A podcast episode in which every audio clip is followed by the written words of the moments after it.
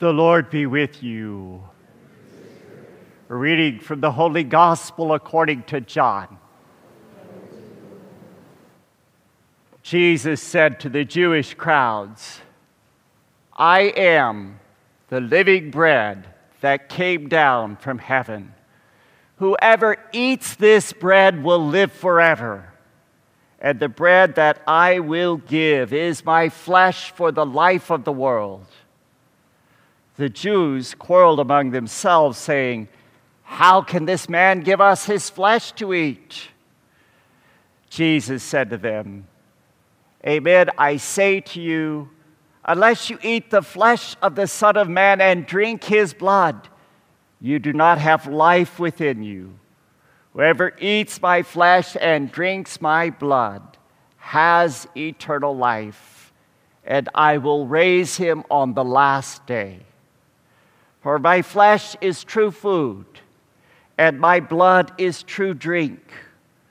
Whoever eats my flesh and drinks my blood remains in me, and I in him.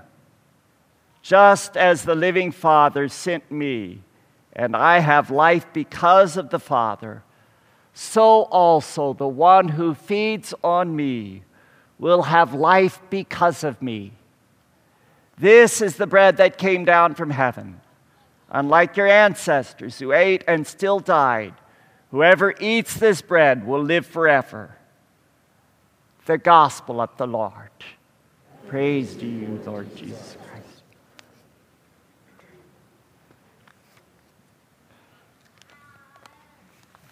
Today's gospel passage is, comes after two kind of important events that sets the stage for what Jesus is saying.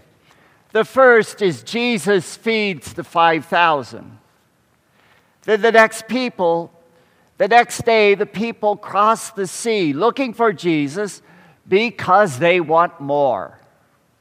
They wanted a free lunch. They even reminded Jesus about how God fed their ancestors in the desert with manna, bread from heaven.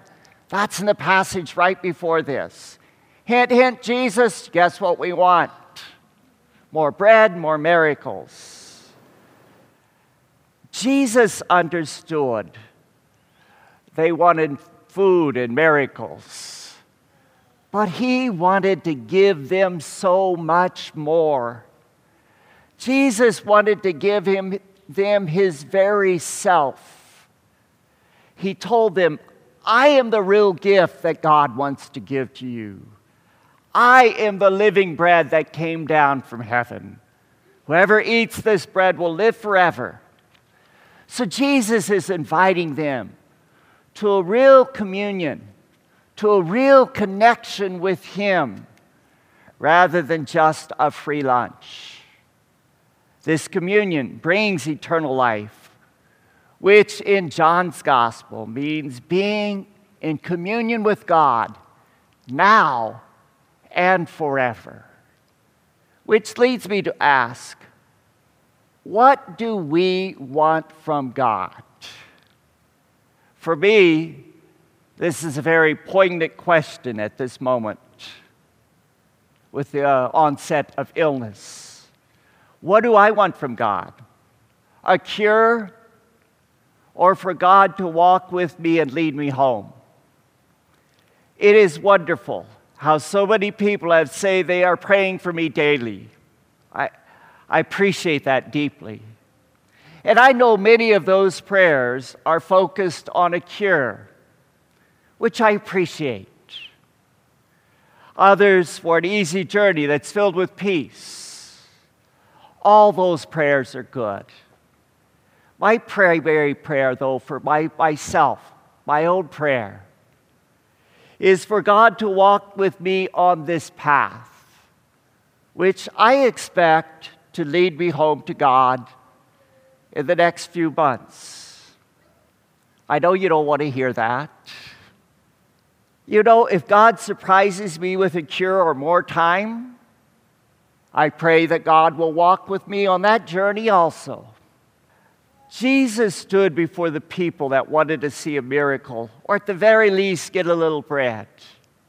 He worked many miracles, but his goal was never to wow people. This is why he said, you don't tell people about these miracles. In this, in this gospel, Jesus told the people he first and foremost wanted to share his life with them. So, do we pray for miracles like these people are wanting that are coming to Jesus?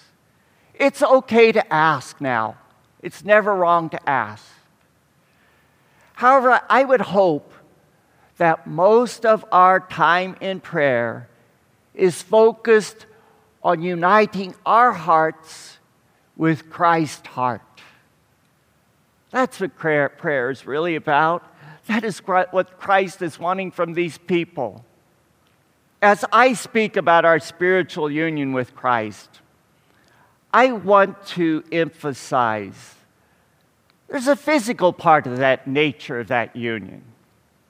Christ draws us closer to himself more by us paying attention to our heart and feelings that arise from our bodies than insights that come to us through our heads.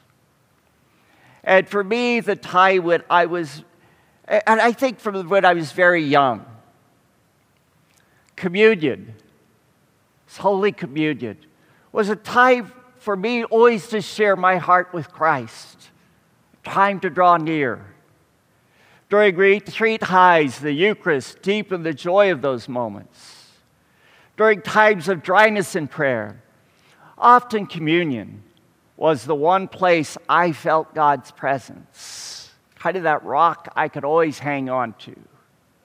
So I, I so believe in the Eucharist, and I'm becoming more and more aware of how, even when we talk about God speaking to us spiritually, that communication often happens in ways that come through our bodies, that are very physical. And we spend too far too much time trying to quiet our minds in prayer rather than focusing on our hearts and our breathing and what's going on in our bodies.